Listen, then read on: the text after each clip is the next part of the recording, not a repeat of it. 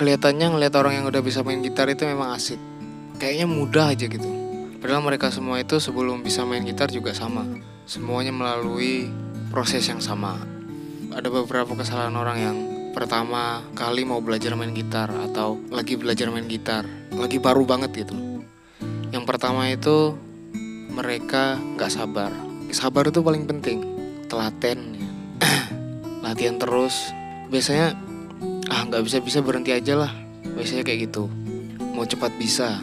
Baru belajar dua hari dua minggu dua bulan udah nyerah. Padahal orang-orang yang udah bisa main gitar sekarang itu bisa sampai tahunan baru bisa kayak gitu. Yang kedua kurang latihan. Mau bisa apa pun itu ya harus sering latihan. Supaya tangan kita itu terbiasa terbiasa dengan keadaan jari yang seperti kita inginkan. Misalnya kunci C. Misalnya kunci C dan kunci A kalau kita lebih sering latihan kunci C ya kita lebih lebih bisa mainin kunci C daripada kunci A.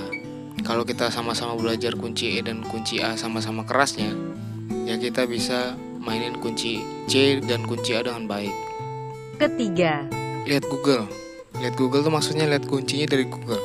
Misalnya mau nyari kunci semua tentang kita dari Peter Pan pasti lihat Google. Itu kesalahan yang paling fatal dari pertama kali belajar main gitar. Kenapa fatal?